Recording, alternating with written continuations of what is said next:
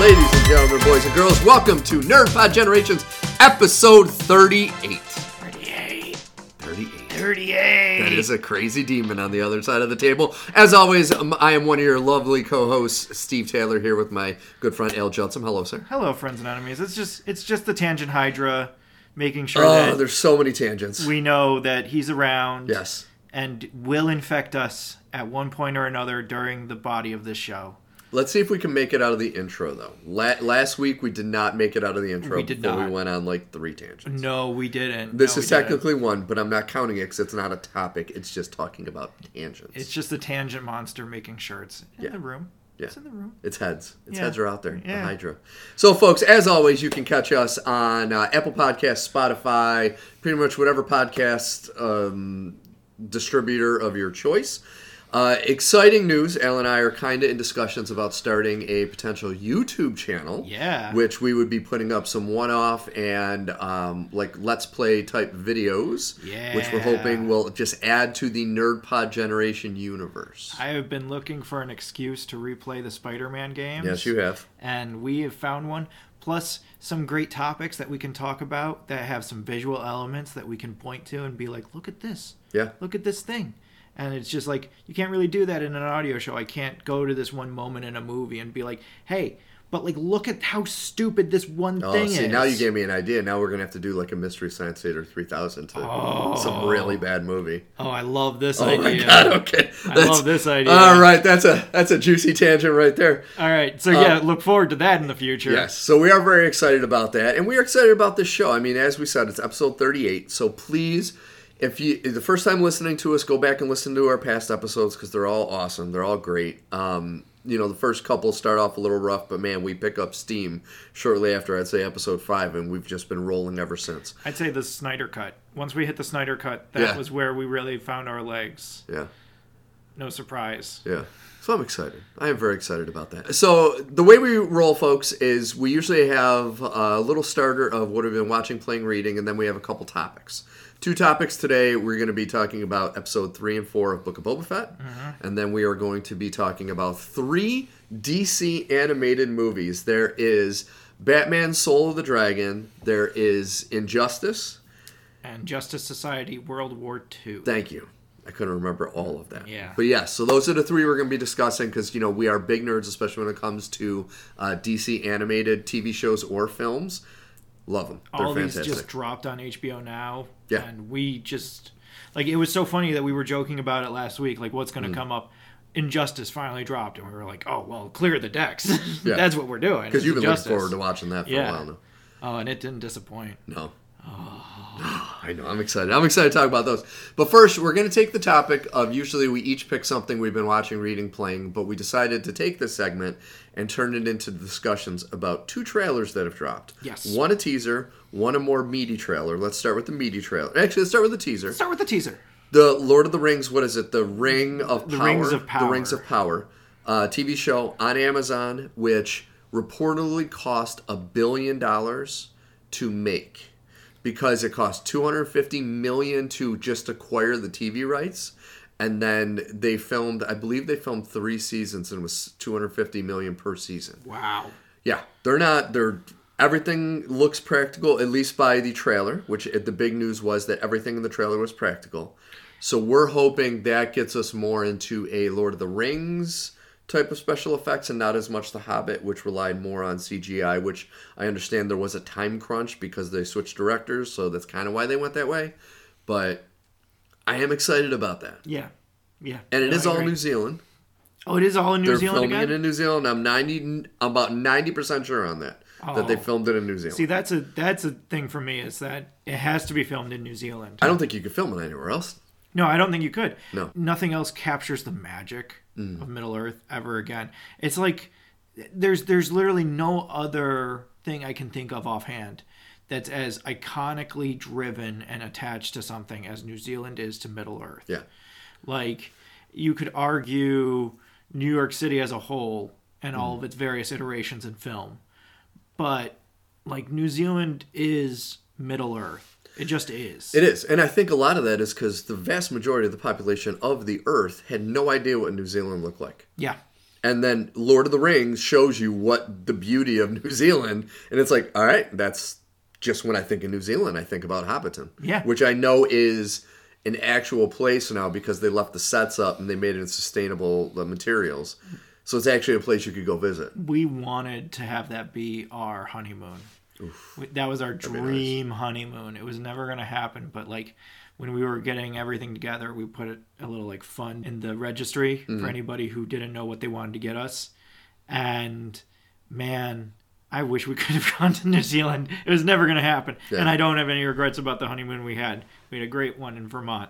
But man, Dude, New Zealand, that's still on telling the you. that's still on the bucket list. That's like still something to do. I other than a sick family member, it's almost impossible to get me on a plane cuz I'm terrified of flying. Mm-hmm. I would get on a plane to go to New Zealand. And even though it's a 20-hour plane ride probably, it's insanely long. I would still get on a plane. I would, because I I don't mind flying. I like flying, but I get really airsick if I can't see where I, the plane is going. So Mm-hmm. like if it's one of those small planes, it's scary but exhilarating, and I don't get airsick in those because you can look out and like kind of see. Yeah, you're near death You're- at any second. you're practically just in the air. But if like you're in a commercial liner and it's just like you're in a tube, I got so airsick once going from Chicago to Denver. Really? Oh, it was so bad. So I would just grab like I'd I'd go for that that nice 200 milligram level of THC. Just load up. We call that the BA Baracus. Do you know Ah, who yes, that is? yes, I That's do. Right. Yes, I do. You For got to you- knock him out, That's otherwise he's gonna right. knock you out. For those of you who are unaware, that is Mr. T's character in the A Team, and Yes. he was a very large man who hated flying. Yes, And they would have to get knock him unconscious before he would get on the plane. yes, Yes. yes. Good times. I I only need to be semi-conscious as long as my wife is with me. If I'm on my own, then it's a different story. Then I'm on my own. You'll wake up without kidneys if you're semi-conscious in an airport on your own. Exactly. Yeah, there's the danger. So that's that's one of those like, oh no, I gotta have all senses running. Oh my I need a God. chaperone if I'm gonna get loaded. Yeah. Understandable. Just Yeah. watch out for guys with big bins of ice. Oh I yes. steer clear of them. Oh yes. They're after your liver. Shady guys in big trench coats. Yes. Yeah. On tangents. Oh yes. We're on an airport airport getting organs removed tangent. Yep. I think that's a first for us. there we go. Has nothing to do with movies or TV do or with anything. anything. We're supposed to be talking about Moon Knight. Yes. Okay. So Lord of the Rings, we're excited. September 22nd. Definitely, if you do not have Prime, an Amazon Prime membership, get it in September so you can watch this. Yeah. And then keep it through the holidays and you can mail your packages or get Yeah. it in two day, whatever. Yeah, All right. it's it's Jeff Bezos. He's going to turn it into a penis rocket, but Yeah. He has, maybe, no, he has no money either. So, maybe he spends more money on stuff like this, which is at least culturally important, as opposed to penis rockets, which are not penis rockets. penis rockets. All right, so on to Moon Knight. Now, for those of you who are unaware, Moon Knight is a very obscure but beloved Marvel character who is getting his own TV show, and it is starring Oscar Isaac as Moon Knight, Yes. which is fantastic casting. Because the tone of this trailer, oh, I know. that's going to be a dark show, man. See, this was my first thing is they are promising us a nice, hard, dark show, and they better This deliver is- because that's who Moon Knight is. Yeah. And I am waiting for them to balk at this. I'm not gonna lie. It's Marvel. The closest they've gotten to dark is kind of like that Falcon Winter Soldier Mm-hmm. level. Uh, there's some like Black Mirror style, like psychologically dark things in Mm-hmm. WandaVision, but this looks like it is going to be violent and mean. this looks which is like what it could have been one of the Netflix Marvel shows. Yeah, exactly. That's the tone I got from it. and that's the one that it needs to have because that's Yeah. Oh, all Moon Knight is. he just when he's losing his mind and Oscar Isaac just looks like he's giving and this is what I love now about the way streaming is. No movie actor 20 years ago would be seen dead on TV. No. But now you have people like Oscar Isaac who is a world-renowned actor, one of the one of the better ones nowadays. If, if you haven't seen Dune, go see it. It's amazing. Um, Inside or um, Llewyn Davis. Llewyn Davis, also I love very much. Some of those scenes showing him lose his mind, it's like this dude is giving everything. Yeah. Like he is not holding back. I'm a big fan of Ex Machina myself. Oh, that's a great. Um. yeah, that's a great movie. It's it's intense and it's a Marvel thing, and Yeah. it's like when could you could you imagine, 20 years ago, any actor of Oscar Isaac's caliber who could be nominated for any number of awards if he wanted to, donating his time and energy to this. Yeah, never. and I'm I'm excited because he's a great actor. I'm excited to see him portray this character. I don't know a ton about Moon Knight, but I know a little, and I know one of his personas, one of his superhero personas, I should say, who kind of speaks through him when he's having his inner debates. Uh, is he has three. And as I recall, they're manifested by Captain America, Spider Man, and Wolverine. Wolverine Interesting. being the most brutal of them. There's no Wolverine in this universe, and there's definitely no like super brutal character in the Marvel movies. So I'm curious to see how they handle that. I'm guessing they're just going to skip it because I'm guessing Spider-Man's not going to show up in this either. No, And Chris Evans ain't going to come out of retirement just to do some cameo ghost scenes as Captain America. So I'm guessing they're just going to can the whole thing. But, you know, I, I'm curious. I'm curious to see how they adapt this. I mean, once again, if it goes off of this trailer, but Marvel has pulled the rug out on us before when it comes to a trailer. Oh, a lot of 'Cause I was ecstatic to see Eternals, and I've rewatched it, and I stick with my ugh, yeah. rating. I want to watch it again, but I don't know when I'm going to do that because I just wasn't impressed with it. Mm-hmm. And then it had that problem that is just a buzzkill of I went back and I did the research afterwards and I was like, "Oh, really? we could have had something cool and you did this?" Yeah. And it's just No, like, they screwed the pooch. yeah, that's a bummer. But anyway, it, it looks good. We're very excited. Yeah. Once again, you have an actor of his caliber playing this role, and uh, it's obvious that they're only doing the show as the introduction, and then he's going to just go right to films. Oh, like yeah. if they do another, you don't have an actor like him and not have him in the features. Yeah. So how they work him into him now, because he does have connections with Blade and the Black Knight. Yep. So we already have that connection through the voice work of Mahershala Ali I at could- the end of the Eternals. Yeah, I could see that being a Secret Avengers, That's got to be. right? You don't have those three actors. maybe you throw Yelena on that team. Oh, Maybe you throw. I'm trying to think of other. Oh, Winter Soldier. Bucky would fit perfect into It would fit that. perfect. Ah, or we could do a another Defenders. We could do Rooftop Heroes because we also want to get Daredevil back in Mm-hmm. on this, and we want to. I still say bring in Luke Cage, bring in Mike Coulter, because I think that And there can't be another actor. no, it has to be him. he and- is so Luke Cage. it has to be Kristen Ritter. Yep. Uh, you know, like it has to be um, Frank Castle, uh, John Bernthal. John Bernthal. You know, like these guys have to come back. Again, I, I've said this before. Iron Fist. I know, I whatever. know. We're not a big fan of Uh, it, but bring back um, uh, What's her Jess face? Henwick as Colleen Wing. Colleen Wing, Yeah. which I'm still disappointed she chose that awful Matrix movie over Yeah. Shang-Chi. But, you know, that's, What are you gonna do? That's for another day. Yeah. Um, all right, so that is going to lead us into our first segment. Yes. which is Book of Boba Fett episodes 3 Mm-hmm, and 4 We like to refer to them as the mixed bag. Yeah. I call it the 50-50.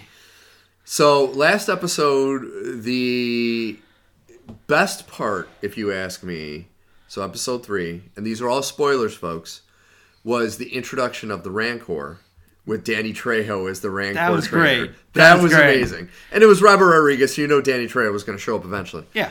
but to have because you you see the end of Jedi, not the end of Jedi, beginning of Jedi when the Rancor gets killed, and then you have the Rancor trainer come in crying. He's crying. and you're like, how could you be crying for this awful monster? Yeah. And then you realize that they're just like pit bulls. Yeah. And the people that train them, they love them. And the people they want them to kill, who they rip apart. Yeah, I love that. I was sitting there and Danny Trejo is going over like, "Oh, it's a monster because it's bred to fight, and so that's what it's thought to be best at." But they're fiercely loyal. They defend their masters There you go. to the end. And I'm Pitbull. just sitting here like, "It's a fucking pity. Yeah. It's a pitiable. It's, and that's awesome. I like, wanted- I loved that scene. I want to join the ranks of the pitbull ticklers." I can't- I can't repeat that. I'm sorry. That sounds like something out of a dirty movie. I didn't even come up with that. That's a that is a, a line in and of itself out in the world. Pitbull tickler. Well, now it's definitely out in the world. Yeah. Because you just said it. Oh, Old manisms coming in hot. manisms. So, what do you think of episode three? Okay, so this, um, I got to the end of episode three, and I turned to Kelly and I was like, I don't think I can watch episode four. I I hadn't watched either of them up until yesterday, and Oh, you watched them both yesterday. I watched them both back to back yesterday, and I really did not like episode three. Yeah. That was really hard to get through. The the moment I got really excited when Stephen Root showed up. I got super pumped because I love Stephen Root. And I was like, all right, where's this going? And then he leads us to this biker teen gang. And I hate them. and I hate them so You mean the cyberpunk much. ripoffs? Yes. Yeah. I hate them so much. I I cannot even begin to describe my hate for them. And it's it's just maddening. On top of that, they on on top of all of this that they are, which Hmm. is just like so blatantly just a ripoff of Gen Z and like Yeah. the difference between Gen Z and and boomer culture. Well, like all I could and- think about when I watched it was John Favreau when he was sitting down to write this episode. It was right when Cyberpunk 2077 came out, and he's like, "Oh, this looks awesome! I think people will love that. We got to make them young to get the kids in." And then he writes that mess, and it was garbage. it well I, again i turned to kelly and i was just like you know what star wars is known for is bright shiny new pieces of technology bright and shiny fresh and new out of the box brand spanking new hot colors and oh i get the argument they're kids they want to keep their stuff clean i don't fucking care do you see the rest of this world Yeah, Give me a fucking break. This is garbage. These rascal scooter motherfuckers. I saw the picture of him walking and the four rascals around him. At because I refuse to call them speeders. They aren't speeders. They're rascal the scooters rest of Scooters. Yeah. and they the four rascals drank up on him and i was i saw this on instagram like last saturday before i saw the episode and i was just sitting there like oh i really hope this is just the internet playing a joke on me i really really hope that this is one of those things where they went back and they edited it to crank the colors and the spectrum and the contrast and everything and no no no it's just a fucking shit pile of garbage that makes me so mad. And then on top of it, as if as if to double down on ways to piss me off, they have the world's slowest car chase of Oh all my time. God. And it's just it goes at 20 miles an hour and they oh, they dodge a protocol droid. Oh, oh, it's a protocol droid. Oh, and then and then the very next thing we see is an R2 unit. Oh, it's an R2 Yeah. unit. And I'm just like this sucks. Yeah. Why doesn't Boba Fett just fly on his jetpack? You have a jetpack with a missile launcher on it. Why don't you just fly and grab him? Why are we doing this? And it just goes on and on and on and oh, they almost run into a piece of glass and they got to go through this this fruit stand and he crashes and all all these stupid fucking awful awful tropes. And then how does it end? Boba Fett comes down on his jetpack. And I'm just sitting here like, so you knew. You knew the whole time. Well, that was that was their time for comic relief because of what just what you said. Because not only do they have R two and C three PO droid, not the actual characters, but droid types. Yeah. they had those stupid little ones that were fixing the ships. pod droids, The yeah. pod droids. And it's like, that's why they're doing this. To put in these member berries for comic relief. It was so terrible. It was out of place. It, It was did not so fit tacky. whatsoever. It was so awful. And I'm just sitting here, and, and we're going to get back to this again because it's a problem that keeps Oh, yeah. coming back. This is a show about Boba Fett. Remind me about how we want tacky, stupid Saturday morning cartoon adventures in our hardcore Mm-hmm. gangster Boba Fett mo- show. Tell me again about how see, we that's the want thing, though. this. he's not hardcore gangster anymore because Disney got a hold of him and turned him into a very caring, understanding Boba Fett. there's caring and understanding, and I can appreciate like, oh, Boba's gotten a little softer in his old age, but like, no He's completely disintegrations, Yeah. no disintegrations, N- no disintegrations. And I don't give a shit what they call it. His ship is called Slave One. It's called Slave One. Yes. Okay, and like, ah, it's so frustrating because it's like it's everything that we always feared. It's such a solo rehash. Yes. and it's what we always worried about, and it's what they were clearly worried about when they put Boba Fett on hold after the the Mandal- tanking of yeah. Solo. And it wasn't until Mandalorian came along that they were like, okay, it's safe to come out again Yeah. and but it, it has so much of that exact same garbage as solo Mm-hmm. has so many of those same stupid moments and then every once in a while something great will happen so like i hear people all the time be like well the train robbery in solo is such a great piece of cinema yeah yeah it is the train robbery in solo is great you know what's not great the rest of the, The rest of fucking Solo. movie Yeah. okay? Because all the characters that are great in that movie die in the train robbery, and any characters that are left are awful, and any characters that we meet after that are worse, and it's just it's so bad. Yeah. Lando, Dan, uh, Donald Glover's Lando cannot save this movie, and that again is another issue I have is how shiny the Millennium Falcon is. We're not talking about Solo, but again, one more issue: how did Han apparently ruin the Millennium Falcon in ten years? Ten years. Like, we're not talking about solo but it has all that same energy of solo of just like what are you thinking Mm-hmm. what are you thinking with these decisions and it's the same team it's not some new team that came in off the skirts of the mandalorian it's the same team plus robert rodriguez Yeah. how is it this how and why is it See, this this what, and this is what makes me wonder if Disney does have their hands in it now, and they're starting to say, "No, you got to lighten it up a little bit." Mm-hmm. You know, for this one, we understand it's Boba Fett, but you know, Mandalorian's a little dark. We're getting some complaints from parents. We want you to lighten up Boba Fett a little bit so kids can watch it. yeah And really, it's a sanitized version of the Mandalorian. It's pretty much what it is. It is, and like it's so maddening because they what they told us at the beginning of this show was that it was going to be The Sopranos in space. Yes, It's not. not at that. all. And it's not even close to that. So why would you make that promise? Don't even tease us with that as an idea because the, by the third episode we're on an entirely new tract. Yeah. Like they kill all the Tuscans off. And it's like what the fuck? Yeah, what the fuck? Like Kelly was super upset about it. I, I'm sitting here like, I like the Tuscans. We just spent two episodes getting us to really like the Tuscans. yeah, And I'm not even referring to them as sand people anymore. I'm referring to them as the Tuscans because I care. And you kill them all off. Wh- You fridge Yeah. the Tuscan Raiders so that we can have cyberpunk garbage and a Wookiee who apparently can get through an entire div- division of bodyguards that he has. How does the Wookiee get all the way to the back to tank? Explain that one to me. No one is held accountable. No one is held accountable in any capacity. And they all just show up after, like, oh, we're here now. We're going to help. Like, what is this bullshit? What is this bullshit? Because it's not just that it's not canonically good, or that it's it's kind of you know pushing dust on the canon. It's that the writing is just bad. yeah. It seems like what they were going for is to give us that.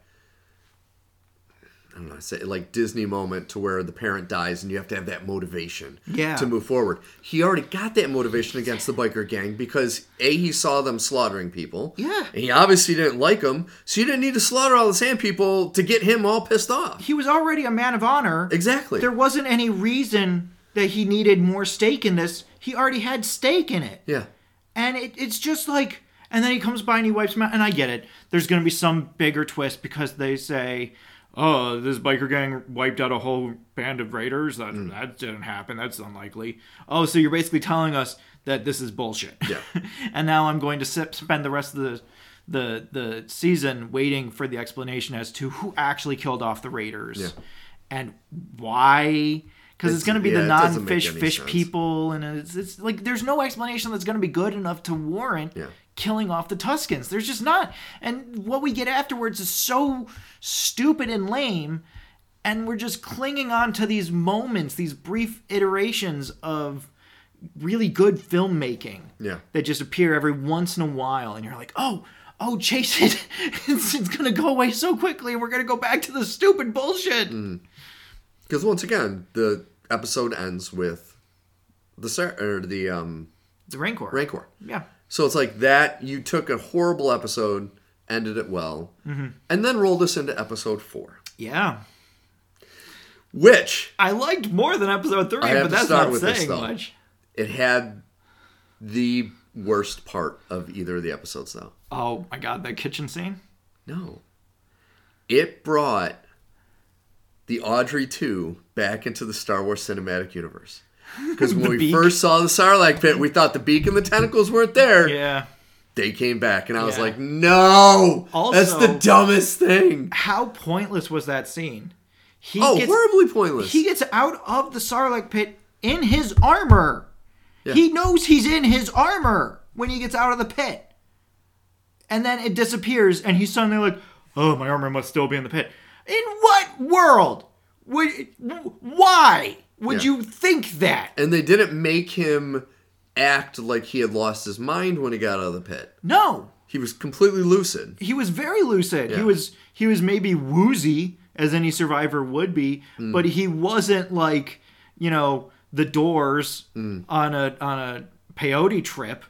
You know, like he, what is what is this the bullshit? doors on a peyote trip i love that one What is this bullshit writing of like oh we got to go back to the Sarlacc pit? We really don't. no that was com- that was a scene for them to show you the beak It was a scene just to, I think it was just to have another action scene. yeah And it was just like, why? Why? What? We don't need this. Or if we did want to have another action scene, make it something worthwhile. and that's what i noticed about this show especially the last two episodes a lot of member berries yeah. because they show the beak and people are like, oh, I remember that. And then she drops that concussion bomb that Yep. he fired at Obi Wan. What was that? in Episode two. Episode two. Episode two.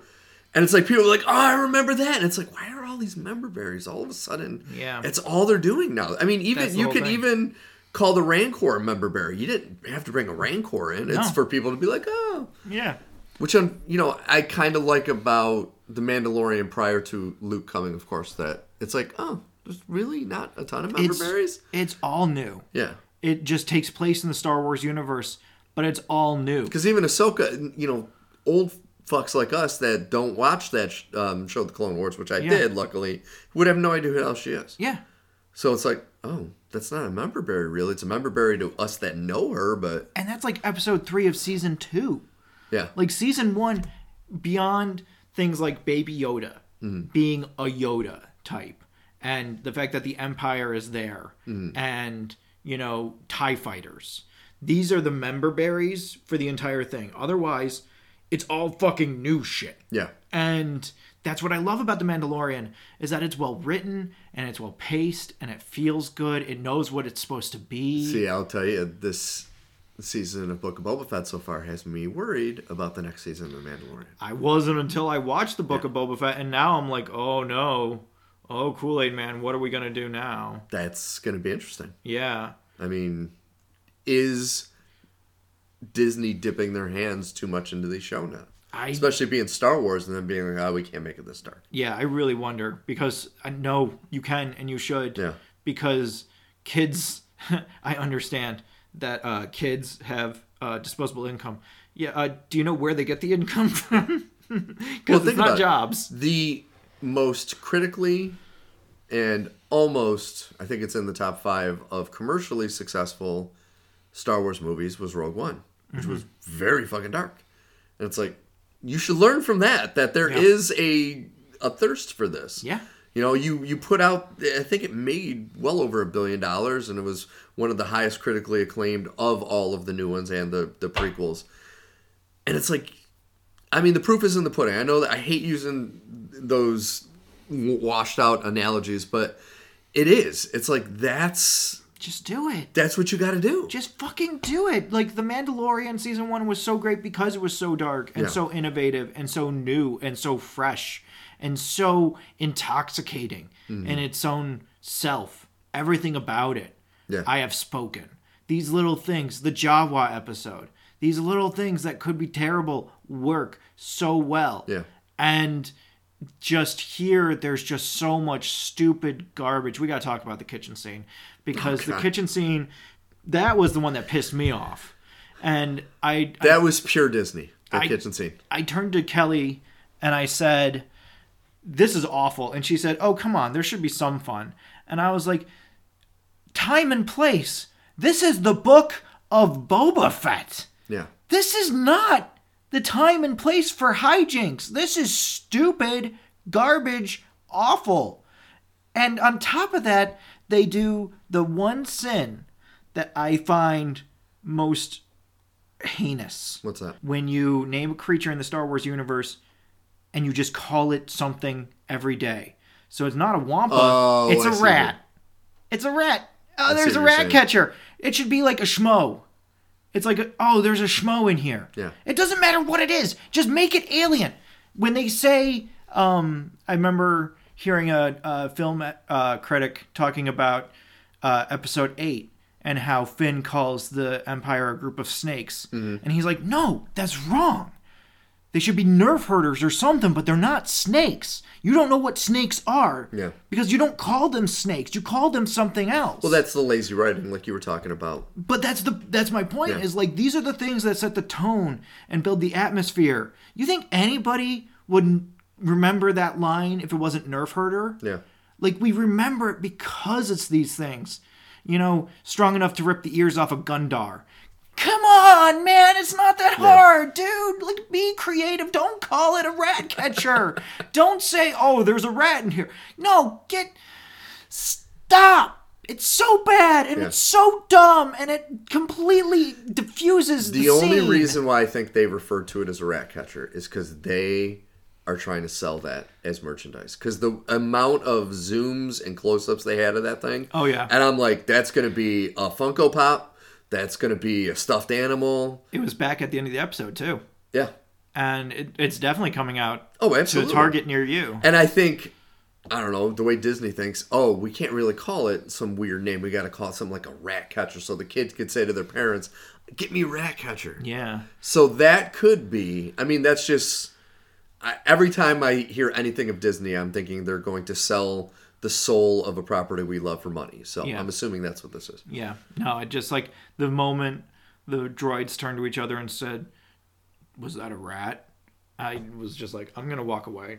I, I can't do this. I can't do it. This is so stupid." Yeah. And then you have these amazing moments, like when he, uh, when Boba Fett turns and he sees the flares up in the sky, and they do the doo doo doo doo doo doo doo from Mandalorian. Yeah. And it's just like that's real filmmaking. Yeah.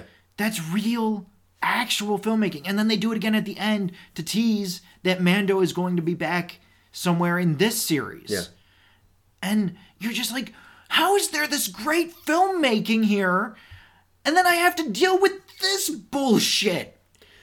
It's definitely it's definitely all the writing because once again you're talking about there's like they're not slouches. I think Robert Rodriguez has he directed three of the episodes or Yeah. just yeah he directed three and then the other guy I can't remember who directed I think it was episode four this last one someone different directed it. Um, But it's like these guys know how to make films, and they know how to make edgy films, and they know how to make action films. So it's just got to be the way it's being written. So John Favreau, I don't know if he's pulling an Iron Man three, even though he didn't write that, but kind of like Yeah, I don't know, I don't know what's going, on. I really don't. I don't know what it is. I don't like it. Uh, I'm hoping that it turns around and that it's just one of those things where we remember, like, oh, that's right. And you know, you go back and you rewatch the first season of Book of Boba Fett, and you're like, oh yeah, there's like the three episodes that I hate. I'm gonna skip those and go right to the really good ending of the series. So I'm really hoping that there's a really good ending and that this doesn't pull a Hawkeye and just kind of belly flop on itself, so that anything good is kind of lessened and anything bad is just now intolerable. Yeah, I mean, I'm nervous. I didn't think I would be. Like I was just hoping this was going to be another Mandalorian type show, and I was Yeah. so excited. I also like, and I, I, I don't know how much of the um how much how much of the stunts Tamora Morrison is doing. But I wish he was more active. I wish Boba Fett, let me rephrase. I wish Boba Fett was more active. Mm-hmm. I wish he moved around more. I wish he got in gunfights. I wish he threw Well, punches. what what would you guess? Because they said it's been years since he crawled out of the Sarlacc pit, but I don't think it's been a lot of years. Maybe three or four. I would guess three or four. Yeah, five. I, I'll give you. Let's be generous. I'll give you ten. Okay, I'll give you ten. but even ten. Boba Fett got chubby, Yeah. and not mobile in a short amount of time, Yeah. and that's the part that bothers me a little bit. Because when he crawled out of the Sarlacc pit, he looked just like he looks now, body type wise. So that's what makes me think it's only been a couple years. Yeah. because they don't make him look very different. Well, and even then, let's say it was ten years. This still takes place coincidingly with the Star Wars films. So even if it is ten years, he wouldn't be more than 50 You know, so like the fact that he has no ability to move around, and I don't blame the actor. I blame not having someone else in the suit. Yeah. who can do all the stunts and things because he can be in the suit for most of it and just do all the stunts and then take off the helmet and oh it's it's Tamora Morrison. Yes. And it cool. Fine. But like this is infuriating. Mm-hmm. It's so frustrating to be like the gunfight when they're trying to get Slave One Mm-hmm. out of the dock. And he the bridge is down and he can run into the ship and instead he runs back with Fennec Yeah. into the fight and I'm just like get on the fucking ship Yeah. and get it out of here. What is going on with your head? And I don't think Boba Fett would be spinning his ship into the wall. No. Like it was so That didn't make any sense to me. frustrating. It it was just like you do know this is the greatest bounty hunter of all time. Mm-hmm. And you're doing this. Like this is what we were worried about because he is the coolest fucking costume in the Star Wars universe with an enigma inside. Mm-hmm. And now the enigma's being removed, as is the suit. And on top of that, I don't mind like if if you want to have him be this man of honor, cool. I'm totally down for a man of honor story. I love it. I love the scene where he gives away, he lets the Wookiee go, and he's just like make good decisions. Yeah. And We You want know? to see you in future episodes. yeah, exactly. um, and and all these other things, but I- come on, give us something. Give us some level of something that seems like Boba Fett, because this doesn't seem like Boba Fett. This seems like you're trying to convince us that this is a Boba Fett story, but really it's about how Boba Fett, when he went to the retirement castle, kind of like met some old other people and. Then there was this group of kids that came in and rode the rascal scooters around, and he had to put them in their place and but he was kind about it and and I'm just like I don't care about the Then he retirement hires him castle then. huh And then he hires him. and then he hires them Which are like, all right. yeah I don't care about the retirement castle I don't and also what's with the huts already being gone that better not be true because otherwise this is so stupid Yeah. this is just like stop setting stuff up one episode to take it off the board the next episode stop doing that because it's terrible writing it's terrible writing It's terrible writing. Okay. I think we beat Boba Fett to death. Wow, we're at 40 minutes. Our friend does. all right. So, Book of Boba Fett so far, mi- very mixed reviews from both of us. So, we're looking forward to episode five because most Marvel shows get good at episode five. So, we're hoping it's the same with this. That's the fun episode. Leading us into our main topic, which are three DC animated movies. Yes. Which one would you like to start with, sir? I let's start Because with, they are all very different. let's start with Soul of the Dragon Soul of the Dragon, that is the most recent one I watched. because that was that was the one that I found to be the low man on the rope. I was not impressed with Soul of the Dragon. I wasn't unimpressed with Soul of the Dragon. Yeah. I didn't sit there being like, ugh. Well, it wasn't a Batman movie. No, it really wasn't. It was a Bruce Wayne movie. It was a Bruce Wayne slash rip-off Bruce Lee movie. Yeah, it was a very much a Bruce Lee Oh movie. yeah. I mean, I love the tone. How it was like a '70s to 80s because they had the mobile phone. Yeah. And it's like that was in the 80s, but it was playing off like it was the 70s. So I wasn't quite sure on the decade. it was a super eight, 70s vibe. Yeah, because it, it's very much like the black exploitation kung Yeah. fu movies with Jim Kelly, and then Enter the Dragon and all those, which I know those were late seventies. That's the tone I got, but then the mobile phone threw me off. I'm like, Yeah. yeah, it's not in No. the seventies. Yeah. I don't know. No, that there I had a few issues with it. Overall, I found it to be pretty good. it was enjoyable. It was it was pretty good. I definitely got to the end and thought there's another 20 minutes to this movie. Isn't there? Yeah, There's supposed to be another 20 minutes the here. ending was strange. very strange. It it ends with this big fight that you would normally expect and then we're we're in spoiler territory. Yeah. Uh you get one of those the master is possessed by the the root of all evil and now the disciples have to defeat the master and they do it and it's this big old fight scene and then the root of all evil goes back into its portal and batman has to make a sacrifice in order to close the portal so he walks in and then apparently all four of the other disciples also walk in and then the movie ends Yeah. with what seems like a giant creature coming towards them. You don't see what it is. yeah And then they get in their fight stance and it ends. and then it ends and you're just like what But in reality, I wish they wouldn't have called this Batman because if if you think about it, if you take out Bruce Wayne, Mm-hmm. and you take out Batman, really doesn't change the movie. no it because totally even Bruce doesn't. Wayne, it's just a tertiary way to get the Batman costume in there. and he like he th- they do this interesting thing i'll give him credit it is interesting where bruce wayne is you know a much more affable individual Yes. he's he's much less of a douchebag he's kind of friendly and, and enjoyable to be around and then when he becomes the batman he just like fucking destroys things Yeah. and it's like a, a coin flip. I found that to be interesting. It's not that it's different from most Batman. I guess it's just the way that he is unstoppable when Yeah. he's Batman.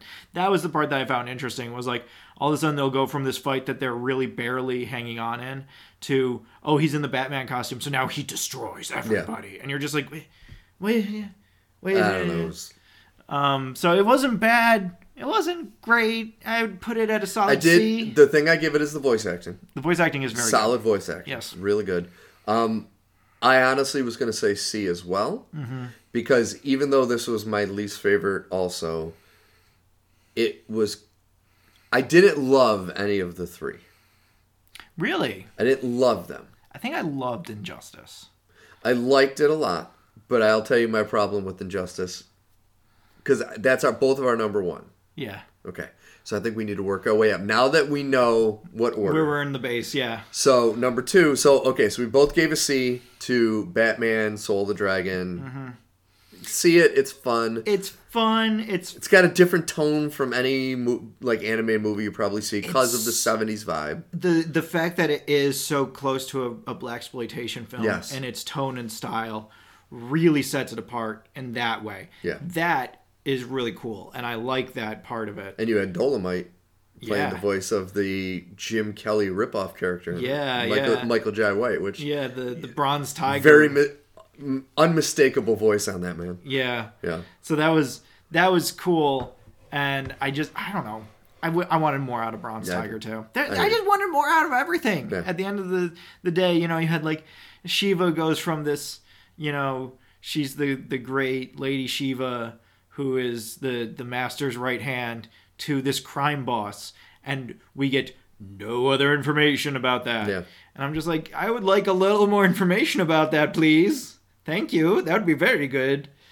Um, but The part let's, the part that threw me off though was the master's voice was James Hong, who Yeah. also does the voice of the. uh, of of um in Kung Fu Panda, the oh yeah of the, the, father. turtle. yeah What, what kind of? Oh, the crane? goose, yes, The yes, goose. yes. The goose that sells the dumplings. yes It's the same voice. So when he was talking, I just saw the goose making dumplings yes the whole time. yes But then he w- he was in. Wasn't he in? Um, he was Big in Trouble in Little China. Big Trouble in Little China he Who was was he in he was the big bad He was. He was. Yeah, I can't remember his name at the moment. Um, uh, oh God, it's gonna drive me crazy. What's his Low. name? Lopan. Lopan. Yep, David Lopan. David Yeah. Lopan. Yeah, that's right. Ah, God, because he was so young when that came out. Oh, Yeah, I love that movie. he dude. was in like big old age makeup at the time. Next time we do a review, I'm going to do a review of that because I haven't seen that in a very long time, and I it's Ah, so absolutely good. love that movie. it's so good. Uh, Ah, that was another tangent. Okay, so we both give that a C. We need to move Yeah. on to Justice League. or no, Justice Justice Society. Society of America, World War II. World War II. That- I agree. It's a mouthful of a title. Yeah. Um, you already know one of my problems with it is it's very reminiscent of Flashpoint, It is. I can agree with that. a little overly. Yeah. um, especially where they, you know, even though he not only goes back in time, but he goes to a different Earth. That was the part I actually really liked about it. I liked, I liked it, but it was also reminiscent. Yeah. You know what I mean? It, I, I definitely get it. And it had that kind of feel of, oh, is this where the new animated Justice League movies are going to pick up? Yeah. Is they're going to form a society and it's going to be in this animated style, which I'll be totally cool with. It was I like the animation style. was very good. the animation is excellent. Um, it was just very interesting because like he doesn't know who Wonder Woman is. That's bonkers to me. Yeah. Like even in his own universe, he doesn't know who Wonder Woman is. That's crazy pants. So I'm super curious about if anything else happens from here. I don't know if they will go anywhere else from here. I'd love to see it if they decide to because I like this Barry. Um, I almost called him Barry White. I like Barry Allen. I like this Barry. Hey, Barry Allen. White's pretty great too. Yeah, uh, I like this Barry Allen. Uh, I like this Superman. I you know the the whole Shakespeare thing was interesting, but I like the Superman that was back in the the home universe as well. Hmm. I you know I just all of it was really cool. I wanted more out of Our Man. I wanted more out Yes. of some of the other tertiary characters, but I liked Hawkman. I like how they did Hawkman. I like that he was actually this Egyptian guy, and they got a An actual Arabic voice Egyptian actor. Voice actor, yeah. Yeah, That's Uh, awesome. so like I like all these touches were really good. Yes. Oh, you know what? The other thing that I loved was was that Barry does math at hyper speed, Mm-hmm. and you believe it. Like when he's like, "Oh, the trajectory of that is blah blah blah." At first, I was like, "Huh? What? That's stupid." And then I stopped and I thought about it. and I was like, "No, Barry is really smart, and he can think at super Yes. speed." So he can literally do the math in a second and be like, oh shit, Mm-hmm. I gotta go from here to there. And he's not gonna make it. There's no way he's gonna fly there in time. I gotta do this. And just like, it was so fascinating to see all these different Mm-hmm. things and what elements of the story were there. The Speed Force is there, but only Jay Garrick knows about the Speed Force. Yes. Barry Allen doesn't know about the Speed and they Force. can't they lose a little bit of their power because they're feeding off it simultaneously, Yeah. which is awesome. Yeah. And it was just like all these little twists and turns that I really, really liked. I ended up really enjoying all of it. I think that I, they the the whole Aquaman thing I think was the the one part that I found to be kind of like It's meh. kind of unnecessary. yeah that that was like the only part that I was kind of meh on because they've done that in like three movies now and it's just getting a little bit like it's like how cyborg has to be in everything at some point you're kind of just like but maybe cyborg doesn't have to be in doom patrol Mm-hmm. maybe maybe he doesn't maybe we can do doom patrol without cyborg because he's not really part of that he doesn't need to be here um and it's the same with this it's just like maybe aquaman doesn't need to be the one that invades Yeah. because that has happened twice and once already he has to fight wonder woman as part of the invasion Yeah. so like let's try Once and do again, s- yeah. Flashpoint animated. It's like Exactly. they stole too much from it. Yeah, it wa- it did it did shear a little too close. Yeah. and I wanted to be very different in other ways. I didn't mind that there were two flashes. I like that he realizes he's on another Earth. Yeah. because Superman exists and is an orphan in this Which is so universe. awesome. That was rad as hell. So awesome. That was rad as hell. Um, I love that we got not one but two very different iterations of Superman Yes. in this And both. this both. and then the next one. yeah, exactly. Like we we have in this one you have an orphan Superman. Yep. And in the next one you have one that I've never seen before, which is a Superman where Jonathan Kent is still alive and Martha's dead. Yeah. I've never seen that before. No, I've never seen that. And I was just like, "Whoa, All right, dude!" so we're about to go off on our tangent into our favorite injustice. What do you give uh, Justice Society? I'd give it like a solid B plus. I think that while there were elements of it that I found frustrating in terms of like a little rehashy, man, those kaiju were really cool. They were cool. And watching Black Canary scream blast that one shark manta ray, man, that was cool. Mm-hmm. That was really cool. so like I'll give them that, but I do I do agree with you. There were a few too many moments that eschewed close to Flashpoint a little. Too I'm gonna on go. the I'm gonna nose. go ahead and give it a solid B. All right. I will say it has my favorite voice acting and script out of the three. I love Stan Akatic.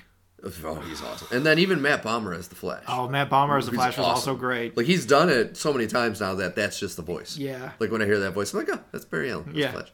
Um, so there's your ratings, B plus and a B, and then it rolls into our favorite one, Injustice. Yes. Which is based on a graphic novel, then they made a video game, and now they're making the movie version of it. Yes. Um, and it is both our favorites Yes, by far. by far. I have to be honest though.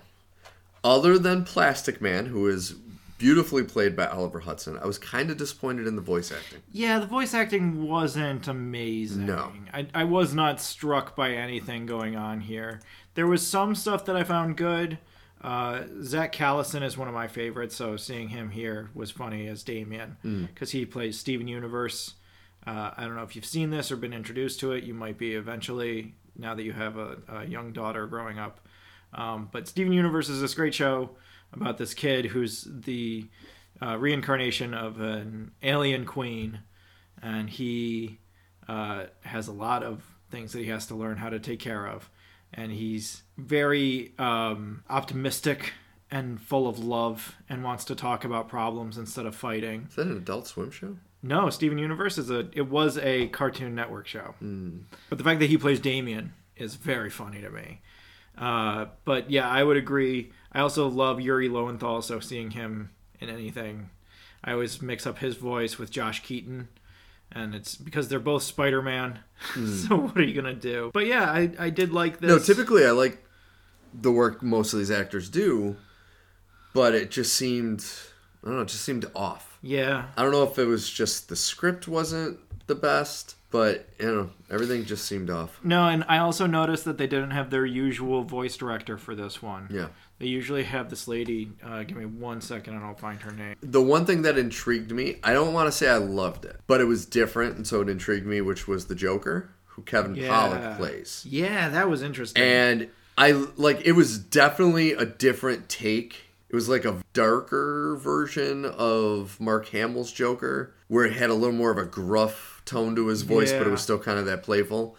And I I was kind of blown away and I think I like it more than I should because it was Kevin Pollock doing it and I'm a huge Kevin Pollock fan. But yeah, so like, like I said, I think that's my only thing I was not a fan of in this movie was the voice acting because I did thoroughly enjoy the story. It has been a very long time since I read that graphic novel, and I have not played the video game before because I'm not into fighting games. no, me neither. But this made me want to buy it. I'm not gonna lie. Yeah, at least try it. This this made me like want to go and see if if it's like five bucks or something on digital, Oh, it's got to be. right? It like can't be more than like I a saw it couple at bucks. Best Buy for twenty dollars, and I was like, not a chance. No. But like, if it's like five bucks, I would buy, especially the one that has the Ninja Turtles in it. Mm-hmm. I'd buy that one. I'm terrible at fighting games, and I hate Oh, horrible Mortal at fighting Kombat because it's way too hard. Yeah, But Ah, I, know, it will would play be fun, this. but- I can't find her name, and I'm so angry because she's so amazing. I'm gonna, I'm gonna find it afterwards, and I'll edit it in right here. Andrea Romano. you got to do it in a very creepy voice. So that's her name, and she's great, and I Yeah. love her. She's so fantastic, and if you look, she's done like all of the great DC animated movies, like all of them. Are she was the voice director for them, and the voice director on Injustice was a different person. I think that has the effect that you're talking about, where it just doesn't necessarily uh, work as well. Because I, agree, there was something about some of the voice acting where even things like um, I'm not a giant Anson Mount fan. I think he's fine, but his Batman wasn't as good as someone like who played Batman in all the other DC Universe movies. It was. Jason O'Mara. So Jason O'Mara plays him in all the other ones, and I don't know him at all, but like he really nails that role. And here, Anson Mount was f- fine. At best, I would say fine. I just I did like that he is insistent on talking through all their problems. Like the way he solves the issue is to just keep on bringing people from other universes to talk to Superman and convince him that this isn't the way to go. And man, that that was so good. I just really enjoyed that as a finale where like he's fighting everybody at that point and it's just like everything comes to a stop and he literally asks Batman, "What are you going to do? Talk me out of it?" And it's like, yeah. That's, that's the entire plan. That's 1 million percent of the plan. I also love Deadwing just because I love the idea of taking Deadman and Nightwing and combining them. Yeah, that was kind of awesome. That was pretty rad. I like that. And I, the only negative is it seems like they were gonna do something more with that character. So I'm wondering if they'll do some kind of a, was it Justice League Dark? Yeah. Where they have um, Boston Brand, the, the original Deadman. Constantine. yeah, Constantine. And, Yeah. So it's like I'm wondering if they're gonna roll it into one of those because it'd be a shame to waste that character. Because after he becomes Deadwing. Deadwing, it's like they didn't really use him that much. I mean. Uh, it No, was it's here and there. fine. I mean, it's it's it would seem like a waste to me. Yeah, it was a very cool idea that I want to see them do more with. Yeah. But like everything about this, I really liked. I like Damien. I like the way that uh, Damien's character is portrayed. It had big Civil War vibes. I'm just realizing this now. It had big Civil War vibes where you have that moment where the Fantastic Four are all having a conversation about what side they're on, and Reed's like, "Well, we're all on this side," and then Sue and Johnny are like, "You know, I don't think I'm on your side on this one, Yeah. Reed. I think I'm on the other side on this one," and just like I, I just found it so cool and so fun to watch. It was such a great what if story, Mm. and I love a good what if story. This was a great one, It was. so No, I, it I was definitely deeply good. enjoyed it. I in this I've noticed some more with the R-rated, and I use finger quotes when I say R-rated uh, animated movies they've been putting out. It almost seems like they add these completely out of left field blood moments just to get the R rating. Yeah. I mean, the flying through Joker is like that had to happen. Like that's a famous scene from the comic. Yeah. but all the rest of it it's like it just seemed out of place because it was the violence level was tame until a certain point Yeah. and then all of a sudden something was like over the top or superman would have like blood on his knuckles or something Yeah. but it just seemed out of place there was definitely like the the ones that got me were it, it wasn't as violent, but the death of Green Arrow was just one of those like, oh shit, yeah oh fuck, that's kind of fucked up oh shit, oh fuck, especially when harley's like we gotta go back and get him he has a hole in his head head. that was absolutely oh my killing me god. So there was that, but then like at the end when you have Amazo fighting Hawkman, and he's just beating the life out of Hawkman.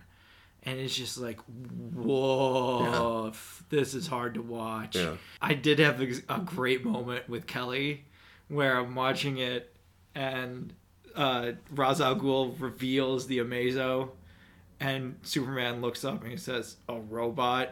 And I turn to Kelly and I'm just, oh, robot. A robot? he calls it a robot. A robot? Dude, sir. oh my god yeah. yeah i could see you doing that it's So- Oh, amazing you're still married well so I, I would give it a solid A, honestly. Like I it wasn't perfect by any means, but I fully anticipate seeing it again Yeah. in the near future, honestly. Like I wouldn't be surprised if I turn it on while I'm exercising or something. and I'm right there with you in the A. I have to give it an A. You know, it's it's not quite an A plus. No. You you know, once again, if there was a little more focus on the voice work. Um, but the story was great. I thought the action was great. Um, it was definitely, and I don't know if I'm just giving it such a high score also because it's compared to the other two, which I think I was being really generous with some of those scores. Um, so I am interested in going back and rewatching this just to kind of get a different take on it. Yeah. Yeah. But that's it. That's the show, guys. Yeah, it was amazing. That was That good. kind of flew by. Yeah. I mean, It we're really definitely did. north of an hour. Unfortunately, we're recording in a different way, and I used to be able to keep track of time, and now I don't have my little timer Yeah. running. We're at an hour two minutes. Look at that. Yeah. Effortless, folks. I know. Effortless. Just comes and goes. So this once again was episode 38, Nerd Pod Generations. You can find us Apple Podcasts, Spotify. Go back, listen to the 37 previous episodes. They are pure gold. You can find me at staylorbooks.com You can find me at judsumstudios.work under the Bronx Division tab. and come back next week for Peacemaker. Yes, we're going to be pounding the table for Peacemaker. I cannot wait. 'cause I love it so far. All right, folks, have a great week. See you later, friends and enemies.